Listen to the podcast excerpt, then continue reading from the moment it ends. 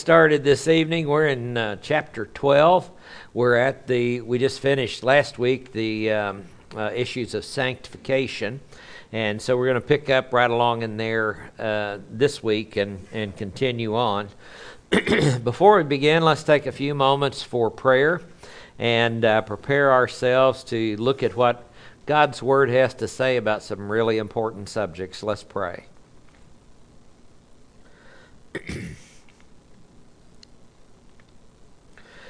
Father, again, thank you for the blessing of being able to come together in a free country and open up your word. Father, we thank you most of all for your Son, our Lord Jesus Christ. We thank you for your revelation of yourself, we know as the Bible. And Father, we thank you for just being given the privilege of opening it up and studying it to learn how we should live our lives. So, Father, I pray that's what we would do this evening.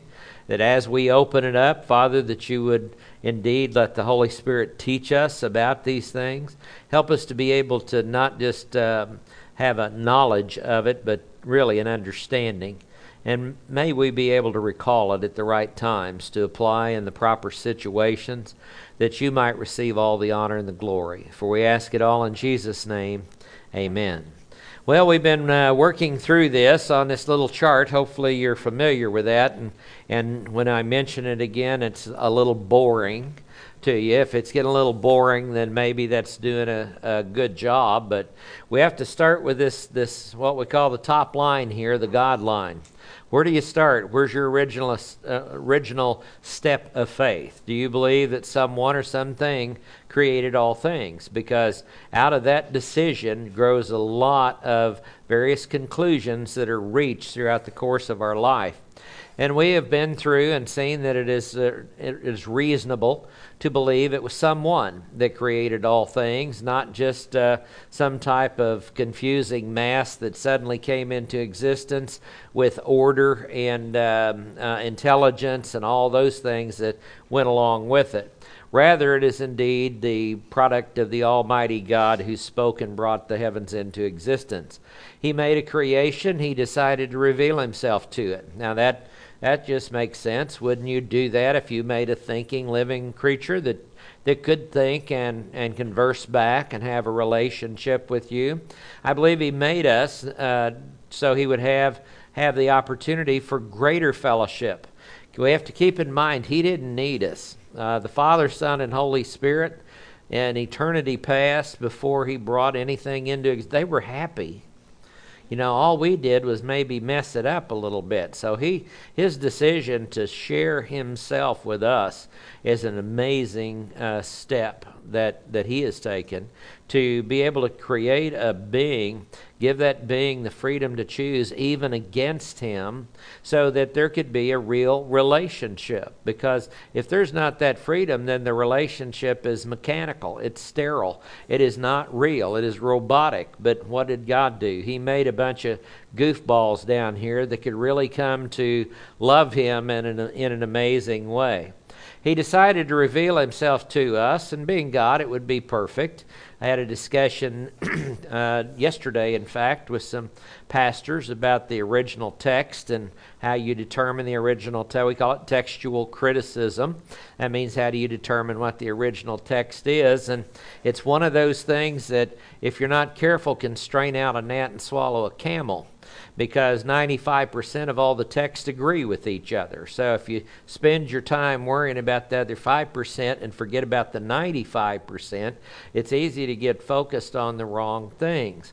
And so we discussed that, and the fa- very fact that the uh, text is in 95% agreement with all the other texts we have, 40,000 of them, that tells us we got a pretty accurate rendering of what God's Word uh, indeed says. So we look at that, we see inspiration that goes with that. If God inspired a written revelation of Himself, then we can have confidence in that written revelation. So we should try to learn that. As we approach that written revelation, we see that it's the author's will that is important, not our will. And that leads us to two different modes of interpretation of the Bible. The first is literal, historical, grammatical school of thought, which is we believe the Bible literally says and means what it means what it says. If it says that there was a flood covered the whole earth, the flood covered the whole earth. If it says that God spoke and brought the heavens into existence, that's how it happened. We believe in the literal historical, meaning it, everything's got a historical context, and grammatical school of thought, because translations, much to some people's chagrin, are not inspired of God. Translations of the Bible are not inspired. The original autographs in the original Greek, Hebrew, and Aramaic, that's what was inspired. But from there, translations can become subjective. So that's why they have to constantly be checked against the original languages by people that know them, have been trained in them, know how to use them, and uh, are honest in their approach. That's why it, why it needs to be done. But we study to find the author's will, and that manifests humility instead of trying to read something in. The other school of thought is not literal, historical, grammatical, it's allegorical. It is you can read in anything you want to do, and to me, that's a manifestation of self will, wanting to find what you want to find rather than reading out what the author wants you to know. Now, if, if God has revealed himself, and he has, then and we study his word, we can find truth. That should tell us that truth does exist. The world will tell you there's no truth. There are no absolutes. There's nothing you can really hang your hat on. God's word said, yes, there is. Jesus said, I am the way, the truth, and the life, and no one comes to the Father except through me. How about literally? What does that mean? Jesus alone is the way, the way to heaven. He is the truth, the definition of it, the personal revelation of truth, and the life. He's the one that gives life, sustains life, maintains life, and gives it to us for all of eternity. That, that's who He is. And with that, we can have assurance. As we read the Bible, He says, Whosoever believes in Him shall not perish, but have everlasting life. You can have confidence in that statement. If you believe in Him, that He died for your sins, was buried, and rose again on the third day, then you can have confidence and assurance that your salvation, your eternal salvation, is forever secured. Now, knowing this can lead to a changed life. We're always changing. God's the only thing that we know of that does not change. He's immutable, He is unchanging. Everything else in the universe changes. That includes us. That includes the world, includes the um, the heavens and the uh, and space. It all changes. But a changed life, according to God, is going to manifest some things, and it should manifest a life of service to others instead of life of serving oneself. See, the world says, serve yourself. Look out for old number one. Do what you got to do to survive. Use all your coping mechanisms to survive. And the, the Christian life is how do you give yourself up for the benefit of other people? It's a life of service. And that's basically what we're looking at a changed life, and it's one that's transformed into the image of Christ, not conformed to the image of the world. So we are serving God because He's already given us all the fame, fortune, power, and pleasure that we'll ever need for all of eternity. That's why we serve Him. We're, we're not serving Him trying to gain what had been lost by Adam. We're serving Him because we've already got it back as believers. And see, that's the way the devil turns things around. How are you going to know this transformed life? Because you're going to love God and you're going to love other people in ways you never thought imaginable. You'll learn to love your enemies. You'll learn to uh, uh, have compassion on them. We will become Christ like. Who so loved the world, he gave his only begotten Son. Now, that's the transformed life. And one of the great things about a transformed life is that we're going to have a hope. We're going to have a confidence about the future. These things are written to you who believe in the name of the Lord Jesus Christ that you may know you have eternal life. It's not guesswork anymore, and it's not arrogance. Some people would say if you think you've gained heaven, then that's just arrogant. Now, if you believe in a system of works, you might say that. But if you believe in a, in a, in a manifestation of grace, which is what the Bible reveals, and you say, I'm only there by the grace of God. That's the only reason I'm there. So we, we sing hallelujah forevermore. I think because we realize the grace that He's poured out upon us. And with that hope we get comes peace. And that's that's a peace of soul. You know, the, the war can be raging on the outside, but we can have peace on the inside. And that's really what makes the difference. Now, we have been looking in chapter 12 at the Christian life. We have been looking at various issues from the from the position of three phases. This, uh, when I learned this a long time ago, over 40 years ago, this made more sense to me than, than maybe anything else because it helped me understand how, how life progresses. Phase one, and it's defined as phase one. The Bible doesn't say phase one, we define it as phase one, is when you put your faith in the Lord Jesus Christ. When that happens, you are sanctified. Now, sanctified means made holy. That's a big long word to say a little bitty word. It means to be made holy. The root meaning of it is set apart.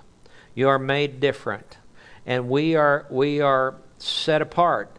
The penalty for sin no longer binds us. It no longer condemns us. The penalty for sin has been erased.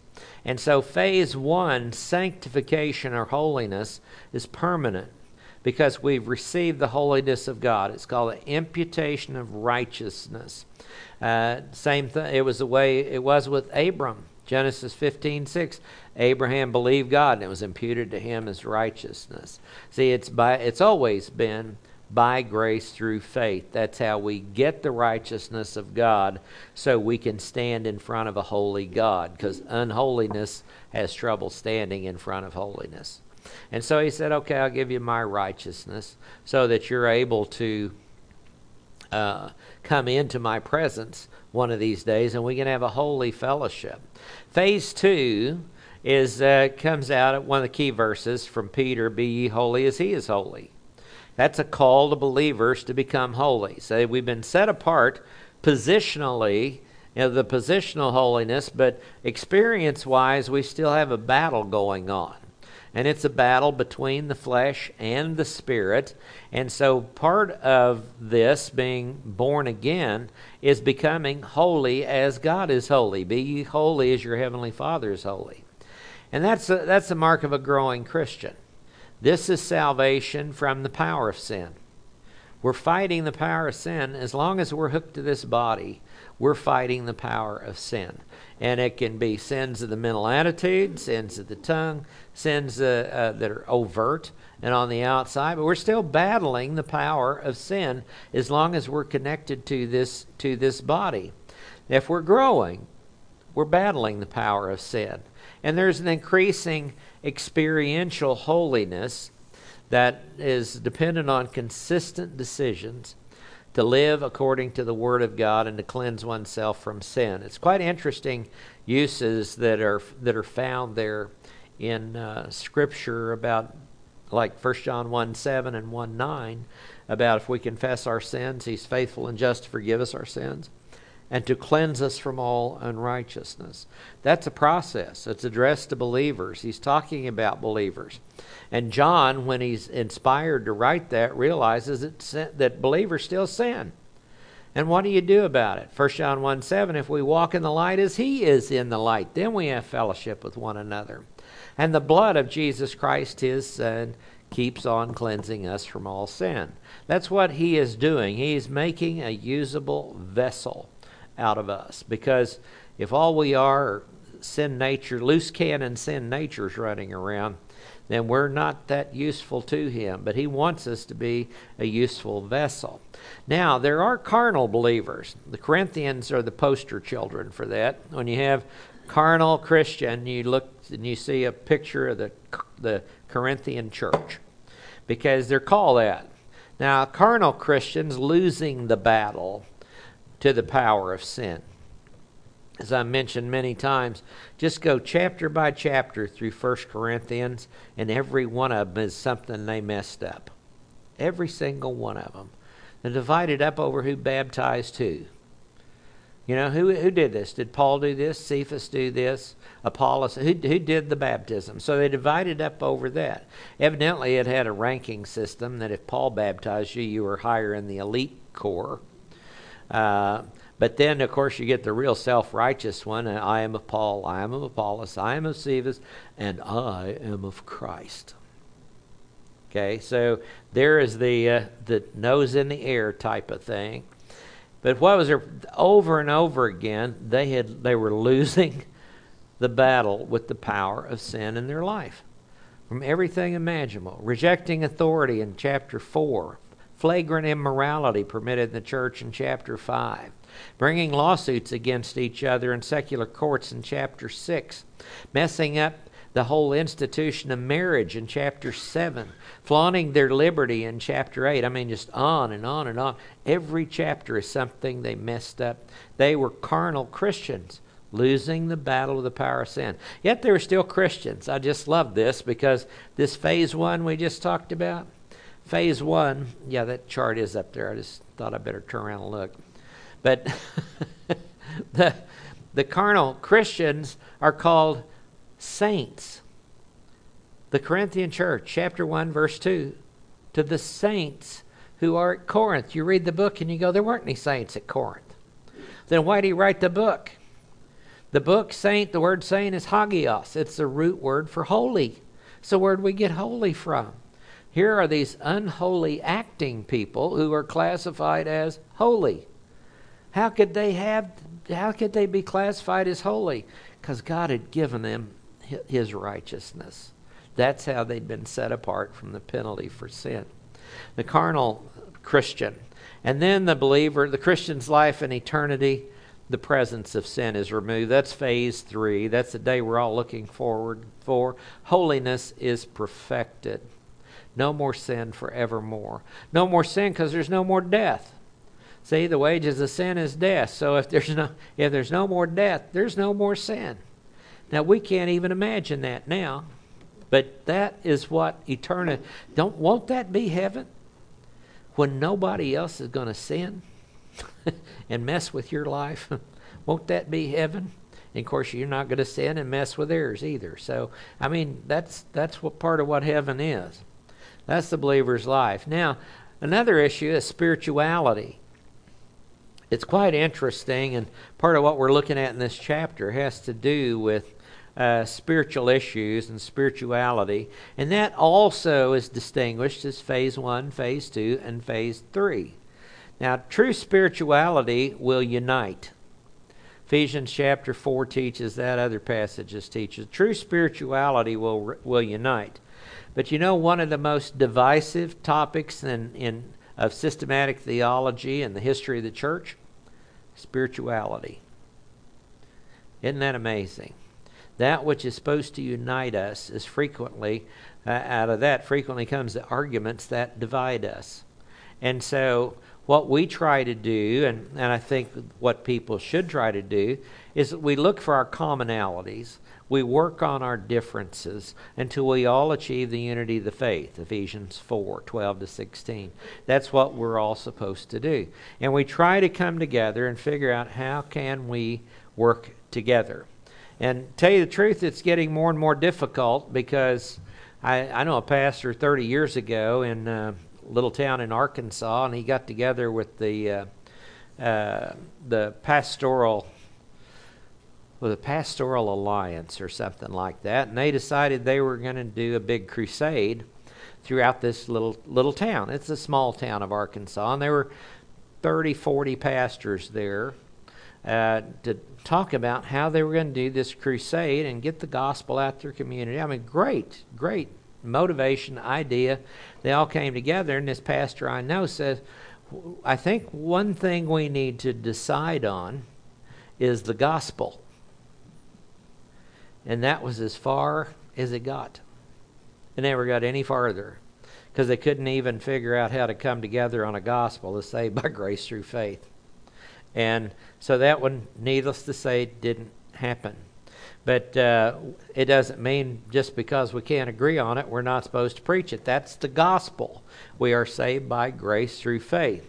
Now, what about spirituality? Phase one, spirituality, is again, phase one is a, a salvation from the penalty for sin. But what happens the moment you believe in Christ? There's a permanent presence based on the indwelling of the Holy Spirit who never departs. These passages, Romans 8 11, 1 Corinthians 6 19, the, uh, uh, this, this indwelling Holy Spirit that you have now is permanent. It's an absolute spirituality. I've seen arguments over the years, systematic theologians, is spirituality absolute or relative? And they argue an either or position. It's either it's either absolute, you either are filled with the Spirit or you're not filled with the Spirit, either or. Or the relative spirituality says there are differing degrees of influence of the Holy Spirit in your life. And what's the answer? Oftentimes, Satan likes to do arguments, getting us to argue either or rather than both. How about both? Does that fit? That seems to get left out of the options when people start fighting with each other. The moment you believe in Christ, you're indwelt by the Holy Spirit. That's forevermore, and that's an absolute. But how influential is the Holy Spirit in your life? That's relative. That's relative to how much you submit to Him, how much you know of His Word, how much you want to know of His Word, how badly that you want to do the things pleasing in the eyes of the Lord. That's relative to that. So there is an absolute and a relative spirituality. For those statements, some would call me a heretic. And it was kind of like uh, the other day I was asked a question about such and such, and it, I felt like it was straining out a gnat and swallowing a camel. I said, honestly, I don't care. Okay? There's some things that don't make a difference in the Christian life other than to divide. And so this to me is is so important because if we if we don't stop and say, can both of these answers be that's what systematic theology does. It forces you to say, here is a statement, here is a statement. They seem to contradict, but they're inspired of God, so they can't. Okay? That's what Solomon was trying to teach us in Proverbs to understand the sayings that a wise man has, how to understand a riddle, how to take it when two things don't seem to fit, and yet they do, because they're both stated as truth from the Almighty. That's an invitation to grow in wisdom, to figure it out to see how they fit. And see, that's phase two. When you're submitting more and more to the power of the Spirit, not grieving the Spirit, not quenching the Spirit, you're wanting more and more the Spirit to lead your life, then there's an increasing influence in your life. Uh, through the study of His Word, the Holy Spirit, who's the revealer of His Word, and, and the compliance as He fills you up to the fullness of God, producing fruit. That's what He wants to do. But see, this is a this is a two-way deal here. I'm not more powerful than the Holy Spirit, but the Holy Spirit, in the divine wisdom that made us to begin with, says you need to comply with some of this. You need to make decisions about whether or not you want it. Now, one of these days, we're going to take you there all at once. It's called the rapture. it's going to happen all at once. This this um, uh, corruptible will become incorrupt. This mortal will become immortal. There, this uh, some things will happen all at once. But till then, it is a growth process. And what does he want? He wants to fill us up with all the fullness of God. That's what he wants. Now, what's the fullness of God? That we could do weeks of study on being filled up to all the fullness of God. But that's it. We could go through Ephesians. That's an in, in part of Ephesians chapter 3, which is interesting because the first three chapters of Ephesians are theology, and then the last three chapters are practical applications. And so he ends it with that particular theological issue of being filled up to all the fullness of God. And then chapters 4 through 6, he talks about what that means. And so the, that's what the growing Christian is. He wants to know what God wants him to do so he can do it. And then the carnal Christian is losing the battle of the power of sin, and it's a lack of reliance on the Holy Spirit, permitting him less and less influence in one's life. I think the Galatians 5 passage the fruit of the Spirit is love, joy, peace. We we learned all those as a kid, right? The fruits of the Spirit, which is actually fruit in the singular of the Spirit, all looked at together. And then the works of the flesh, that is a plural. that is that is found there. And if we're more interested in carrying out the works of the flesh, then we're not more interested then then then we're not carrying out the fruit of the spirit. We're not letting him change us. But we should be the willing participant. Lord, show me where I'm messing up and work on me. That should be our constant prayer. And then phase three is the Christian's life in eternity with the presence of sin removed we have a completed spiritual liberty. That is that's going to be amazing. Fully uh, informed, fully uh, in tune with the Holy Spirit. If you're in tune with the Holy Spirit, you're in tune with the Father and the Son. Ah, that's kind of how we. Uh, that's kind of where we're going as we look at some of these. I, f- I find another battle oftentimes raging.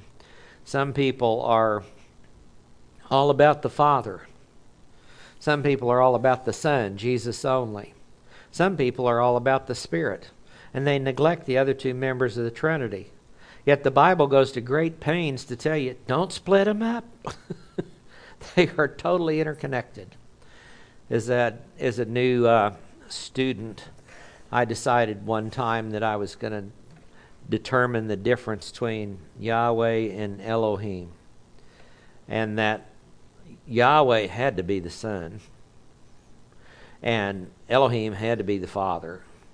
Ruach was pretty easy; it was a spirit. But but the more you look at it, the more you find out those two words are used in, interchangeably. And what are you going to do with Yahweh Elohim as it occurs in the in the Old Testament? And it comes up, and it's a constant battle, like Deuteronomy six. They are one. There's one God. Don't split them out. They manifest themselves in three different personalities. Don't try and rip one of them away from the other two. It leads to a, a theology that is, that is incorrect. Now, what about fellowship? Now, it makes sense that if it's the Father, Son, and Holy Spirit, we should have a fellowship with all three of them. Shouldn't we? All right. What does the Bible say about it? Fellowship, phase one. Salvation from the penalty for, uh, for sin, once again, it's permanent, based on a love relationship with our with our Savior. That's who that see that verse quote, 1 Corinthians 1 9. Who's that to? The Corinthians? what did he tell them in verse 2? To the saints who are at Corinth? What did he tell them in verse 9? He's talking to them as believers, and he's insure, assuring them they have not lost their salvation. He does the same thing in chapter 3 with the gold seal, with the, the big uh, judgment seat, and he says, Save so as by fire. He's saying, You haven't lost this salvation from the penalty for sin. As goofy as you are, you haven't lost that, but you need to grow. You have inside of you now God residing that's spirituality. The Holy Spirit is moved in. So the key is get out of the way and let Him work. Let Him work. There is a phase two uh, for the growing Christian. What is fellowship? It's an increasing relationship as His Word is studied. Decisions are made compatible with walking in the light and confessing sins. That is a phase two fellowship. And uh, there's a carnal Christian, which is has no intimacy with God. God is some impersonal force. They may be saved so as by fire, but they haven't figured out that God is a personal being that wants a relationship with them. So they just soon walk in the darkness, try and hide from God, try to get away from Him, not dealing really with the issue of sin in their life. And sadly, right now, there are a lot of churches that don't even talk about sin as, as if it didn't exist. And so, how many people are battling the power of sin if they don't even think it exists anymore? And you know who else doesn't think sin? Who else does not think there's such a thing as sin? It's Hindus. And I mentioned this the other day.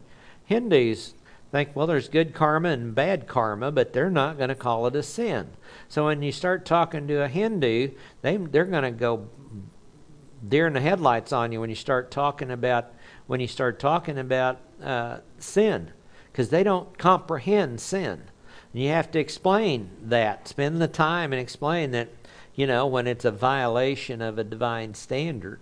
And um, uh, a lot of them think they can become God because it's reincarnation, and the end result of reincarnation is the Satan's lie. You can become God. So eventually, if you keep going, then you too can become God. Well, how can you become God and be a, such a such a, a fraud?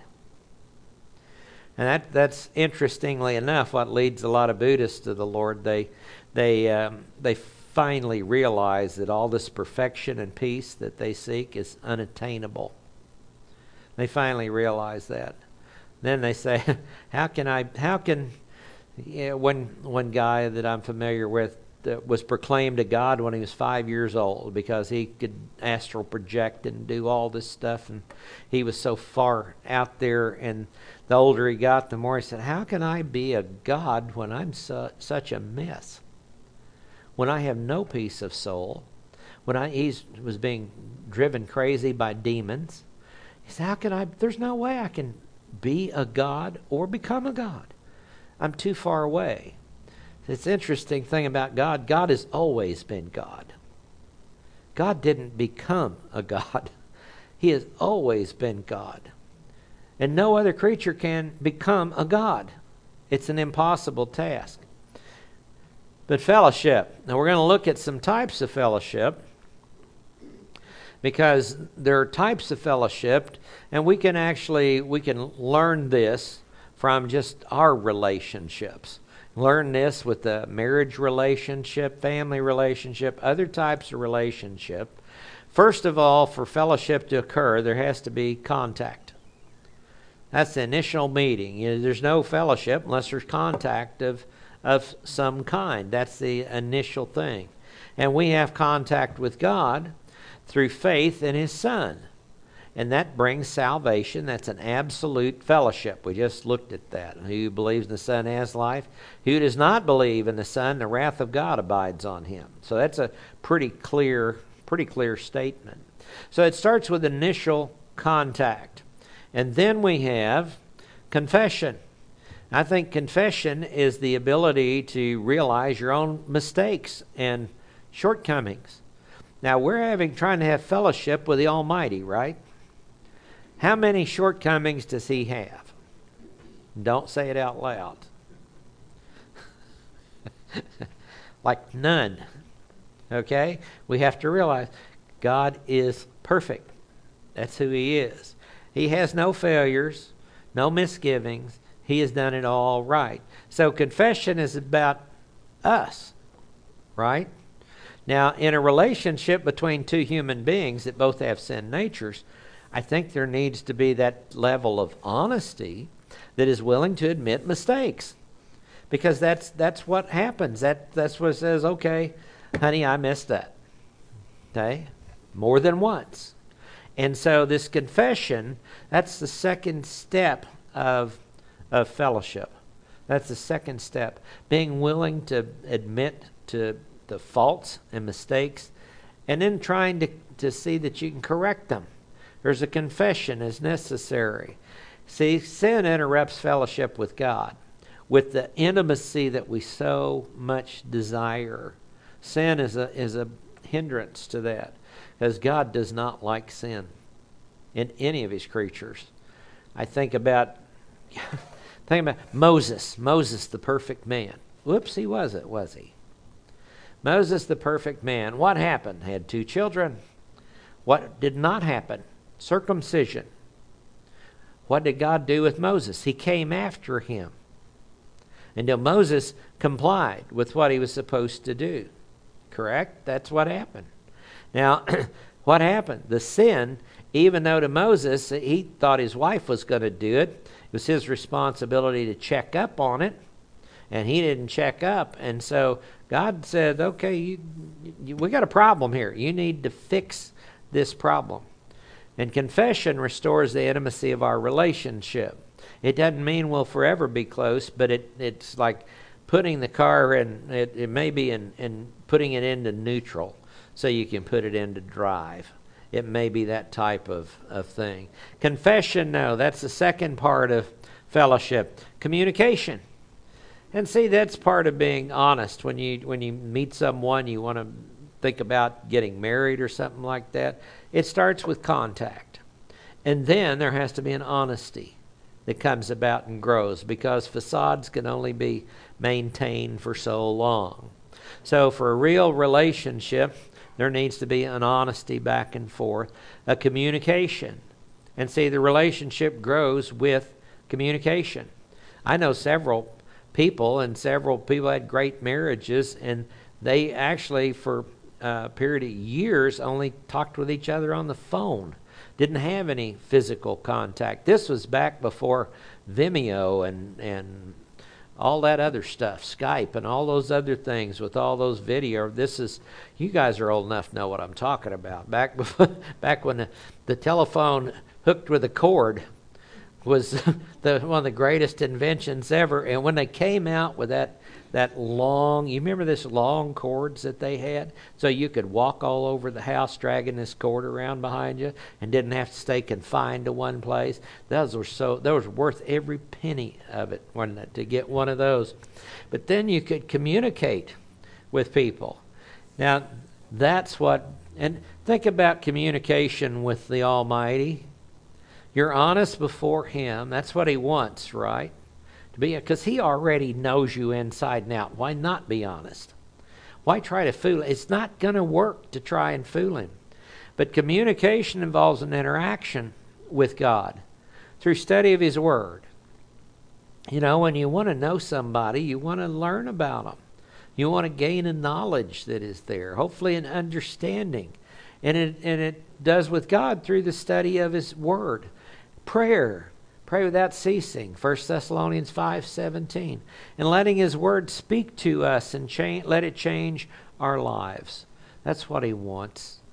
And Jesus said, John 7 17 was a verse that uh, had a role in changing my life and my thinking in a lot of ways because I thought at one time that studying the Word was all about knowledge and that God was impressed with the knowledge that we were able to gain and remember, and the notebooks that we had at our house, and all these other things. I kind of thought that's what impressed him. Then I keep getting hit with these verses.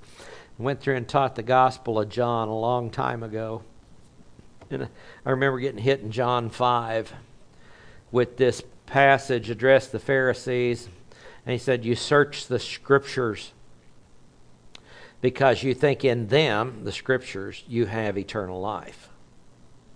It wasn't a written word that imparted eternal life. He said, You search the scripture, you think in them you have eternal life, but these bear witness of me. He's the one that imparts eternal life. The scripture is designed to lead us to the king. That's what it's designed to do. It is not the king. And that's so difficult to realize at times the knowledge of the Word of God is so very important, but it's not the end. It's not the end. It's actually just the beginning of a real relationship. And he says, if any man is willing to do his will in John 7 17, then he will know of the teaching, whether it is of God or I speak for myself. That's what Jesus said in his humanity. If any man is willing to do his will, it's not enough to just want to know it. Because just wanting to know it leads to arrogance.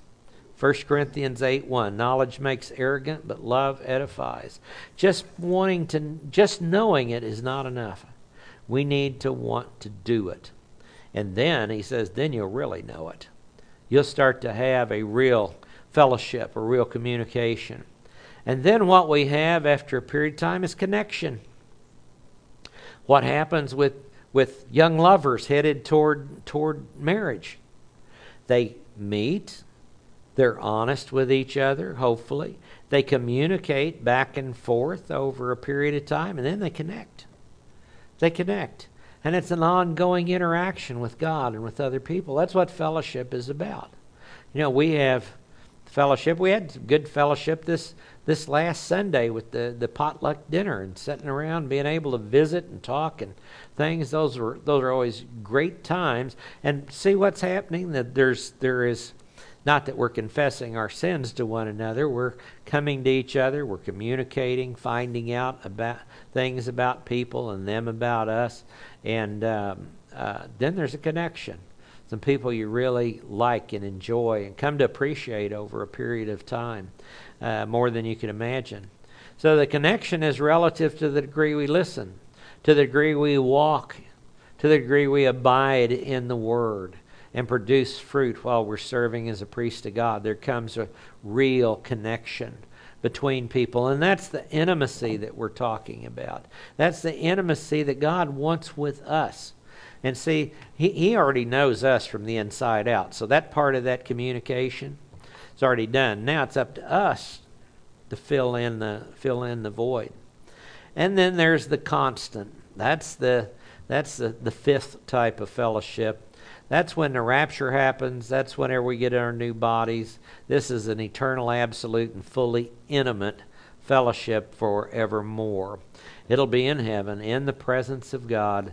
The little verse, Philippians 1 6 He who began a good work in you will be faithful to complete it. That good work he began was the imputation of righteousness. What's he going to do? Complete it. You're going to have a new body that's going to be fully righteous, that can come into the presence of God for all of eternity. And you know, I don't think we're ever going to get tired of singing the same old songs up there.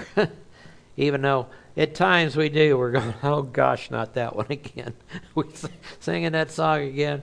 But there's to, it's to be such a new quality. Remember Revelation 5, I think it is, and it says, and they sang a new song yeah, the new song wasn't really new, was it? Because it's already been written down. We know what they're going to be singing. It's new in respect to quality whenever we're singing that song up in heaven. It's a whole different uh, viewpoint and vantage point. Now, how do we connect with the Trinity? And this is done through faith, hope, and love. Interestingly enough, you find you start finding threes they start interconnecting with each other quite frequently. You find the, the threes connecting with each other, and then you find three like the unholy trinity of Satan, the false prophet, and the Antichrist coming together, and they're in combat with the other threes. But fellowship with the Trinity grows as a person matures as a Christian. Your fellowship's going to grow with the Father, with the Son, and with the Holy Spirit. That's what's, go- that's what's going to happen we find that faith, hope, and love are the primary ways to persevere in the last days. We're in the last days. We believe we are. I believe we are. How do we want to grow? Let our faith grow. Okay, let us appreciate the object of our faith all the more. Let our hope grow. Closer we get to the trumpet sound, the more con- convinced I am that the Lord is coming back. I don't know when, I don't have a day and an hour set. or anything like that. What I do is have a tremendous and great hope. It's not wishful thinking anymore, it is a confident expectation because His Word says things that I can trust and, de- and depend on. And love. In the last days, most people's love will grow cold. Remember that from the Olivet Discourse? Most people's love will grow cold. Our love needs to increase. Our love for one another, our love for the lost. We're not, we, we don't love them because they're lost. We love them in spite of the fact they're lost, just like God loved us. And so that's our, our viewpoint. What can we do to get the good news out to a lost and dying world? And try to figure out a plan, pray about it, and then carry it out and let God change it along the way as, as need be. But He just calls us to take the step of faith, then He guides our, our steps. Faith, hope, and love. Faith is the present assurance of the fulfilled promises of God. Hope is the, concerning the future promises of God. And love is a response to the Lord through the expression of spiritual qualities. What is love? Love is described. It's agape love is hard to define. I had a guy just working, just got out of seminary, and he said, called me one day and he says, Can you give me a good definition of agape love? And I said, Well, it's kind of like nailing jello to a wall. I said, I've been through all the words. I've been through the hundred odd usages of the word in the New Testament. I've been through all of them. And you know, love is described in multiple ways, but defined is a different thing. And I said, the best definition I've seen is doing what's right and best even when you don't want to. that seems to be the best definition of agape love. Love is patient, it is kind, it is gentle. And then we find Romans 12, the love, hey, agape, is without hypocrisy, an hypocrites. There's no false faces to it. We find that real agape love is real. It is not phony. It is not put on. It is the real, the real thing. And that love is that response. Now, through faith in the Son, the Spirit connects us to the Father with great potential for fellowship with each member of the Godhead.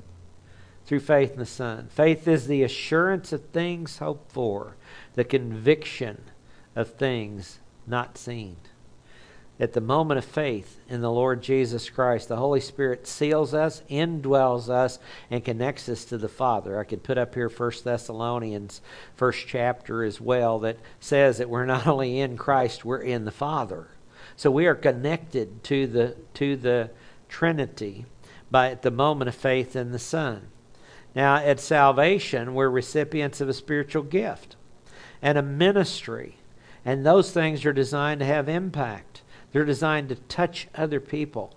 It's God that works out all the interactions that happens. But he says there are varieties of gifts, but the same spirit. Okay, so who gives the spiritual gift? The Holy Spirit. There are varieties of ministries, but the same Lord. Who gives you a ministry? A way to express your gift. It's the Lord that does that. And there are varieties of effects, but the same God who works all things. Huh.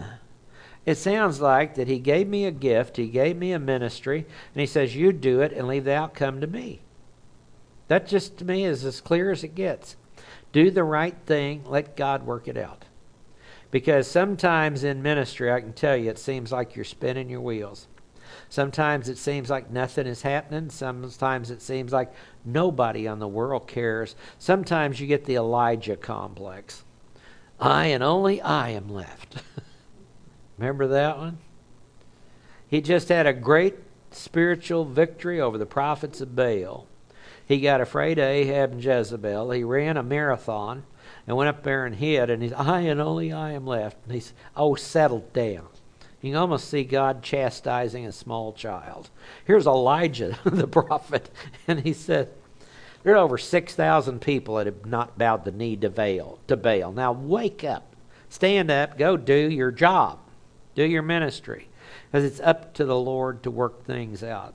It's amazing how He can take seeds planted from centuries ago and raise those seeds up to produce fruit. That's what He does. You don't know what your act of kindness could do in somebody else's life. You have no comprehension of it. And a lot of time and we're just not going to see most of what God was blessed with permitting us to do. We're not going to see any what any of the fruit is till eternity. But when somebody called and they just, you know, poured out their heart, and you had no real advice for them, but it was comforting, it was encouraging, and that played a major role in their life, getting straightened back out, turned around, headed in the right direction, whatever it was. And you may not ever hear from them again, and yet have a significant part to play in their life. And if you think back about your life, I'm sure you can think of little things, seemingly little things that happened in your life that serve to wake you up and get you headed in the right direction. And see, we can be that same person, open to opportunities. At salvation, we have this gift and a ministry.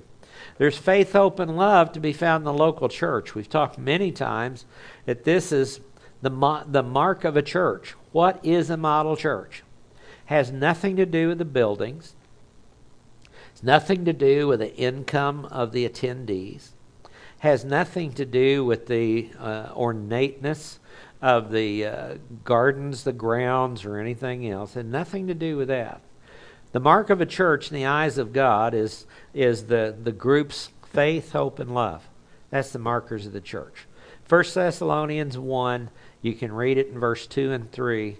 It, faith, see, focuses on the object of the faith, the executor, Jesus Christ. He's our high priest and he's our teacher.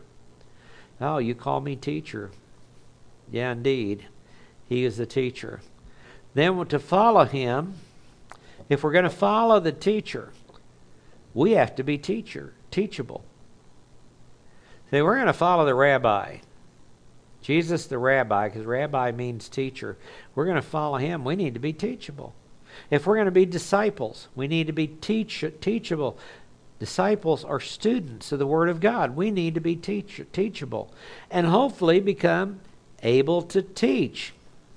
Now, we might not teach in certain settings, might not be our calling, but we need to be willing and able to teach whenever opportunities arise.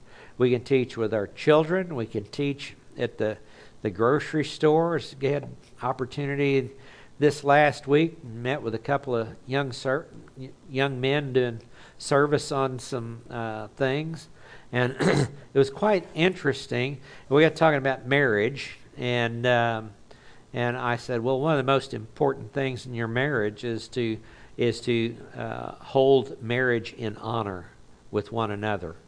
And they kind of looked at me funny, like, "Oh, really? in this culture, this society?" And I said, "No, it's important because." You know, Helen and I have been married almost 53 years, and holding a marriage in honor is extremely important.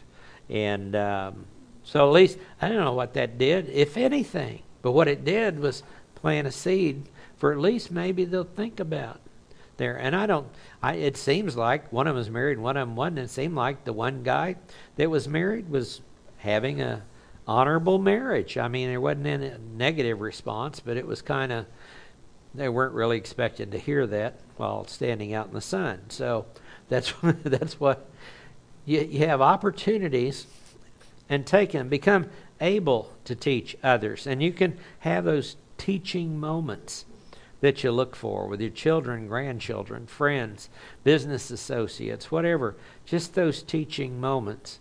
And therefore, a local church should focus on teaching the Word.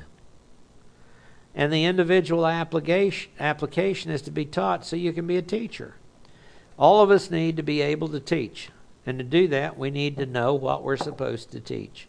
And then we have to be willing to do that. And He'll put us in different circumstances and situations and opportunities if we are open to that. Hope is focused on the planner. See, what is faith focused on? The object. Who's the object? Jesus Christ. Hope is focused on the planner. Who's laid out the design for the future? Who's the Father? Who works all things together for good in accordance with His Word. Thus, a growing relationship with each member of the Trinity builds our hope as we grow in faith, hope, and love, guess what? Our hope is going to grow because we're looking to the planner. right now, if we don't look to the planner and know his word and have a faith in it, this world's a mess and will not produce any form of peace. It's not going to do it. There is no spiritual peace that goes with what is going on in this world today. None. But when you when you believe the Father's word who inspired it through the through the Holy Spirit. When you believe it, there's an opportunity for peace. So I know he's going to work it all out for good. I know that no, we're not going to kill the world. We're not going to do it, no matter how stupid we might get. We're not. We can't. We can't tear it up. Now, it doesn't mean we're supposed to be bad stewards. That violates another part of the word. But what it does say is that, hey, we, we don't have to obsess to the point of worshiping it. I, I heard today that we ha- might have a shortage of prairie chickens in western Oklahoma that can affect our economy. I don't know if you heard that one today on the news or not. It just popped up. So they want to put them on the endangered list, and now people are so upset they don't want them on the endangered list. And I'm going, what effect do they have on the economy anyway? What's a prairie chicken got to do with the economy of western Oklahoma? I think all you do is hunt them and eat them, and it's not a major food source in western Oklahoma where there's cows all over the place. So I haven't figured out just yet what. okay, that's to, to me, it's obsessing about all the wrong stuff. and there are much more important things than to have our legislators talking about prairie chickens in western Oklahoma. anyway, but see, a real hope is if they can go ahead and put them on the endangered list, go for it. so what? You know, that's not going to affect my peace and not going to affect my hope. A church that has faith and loves God and others ought to be willing to share the hope that is in them, thus being evangelistic. That's what a local church should be teaching, fellowship, and evangelism. The Father, Son, Holy Spirit, the object of the faith, the planner of the faith, the, the, the uh, revealer of the faith, the Holy Spirit.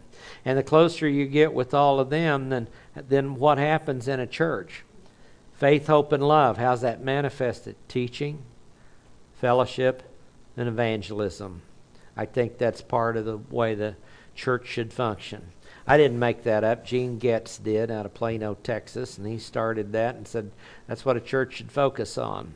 When I was uh, rethinking some things in the 80s, I got a lot of his books, read them, excellent books, uh, full of excellent information.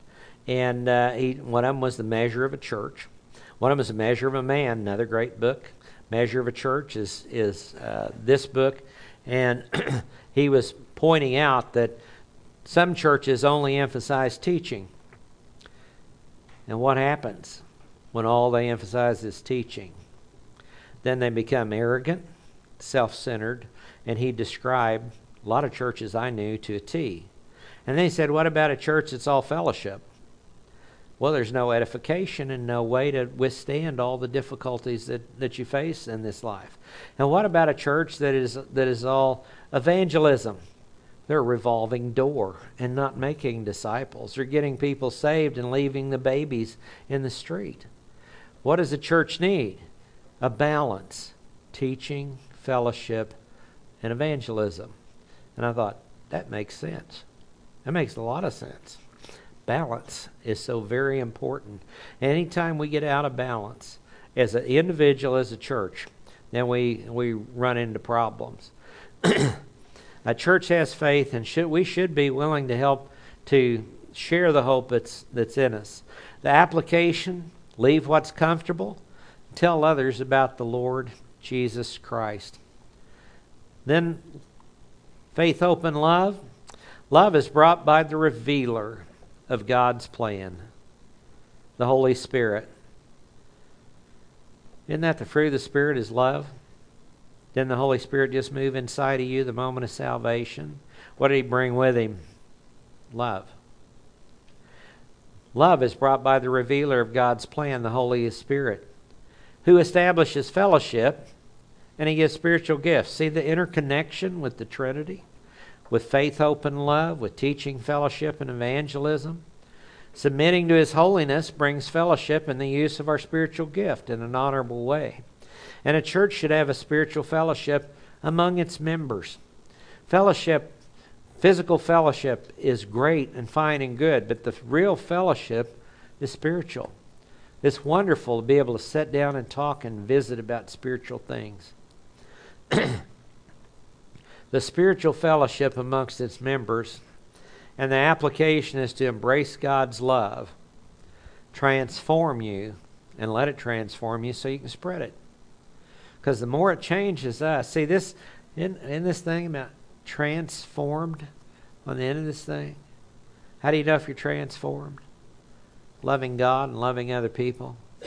Love Him when you don't understand what He's up to. Love others when they don't deserve it things are changing in your life, embrace His love because that's a godly love. It's a God-like love. And let it transform you so you can spread it. You can give your testimony to other people and say, well, this is what's happened in my life. This is how I've seen Him work in my life. And, you know, it's amazing what that does to lead others to the Lord Jesus Christ. Let's pray. Father, we thank you again for your amazing love, your matchless grace. Father, we just uh, cannot thank you enough. Father, we do look forward to our time in eternity with you, but Father, while you've chosen, chosen to leave us here, I pray, Father, that you will uh, continue to challenge us, enlighten us, test us, grant us opportunities, give us wisdom to know exactly what, what would, we could do that would honor and please you. And Father, let us look to you in all things, for we ask it in Jesus' name. Amen.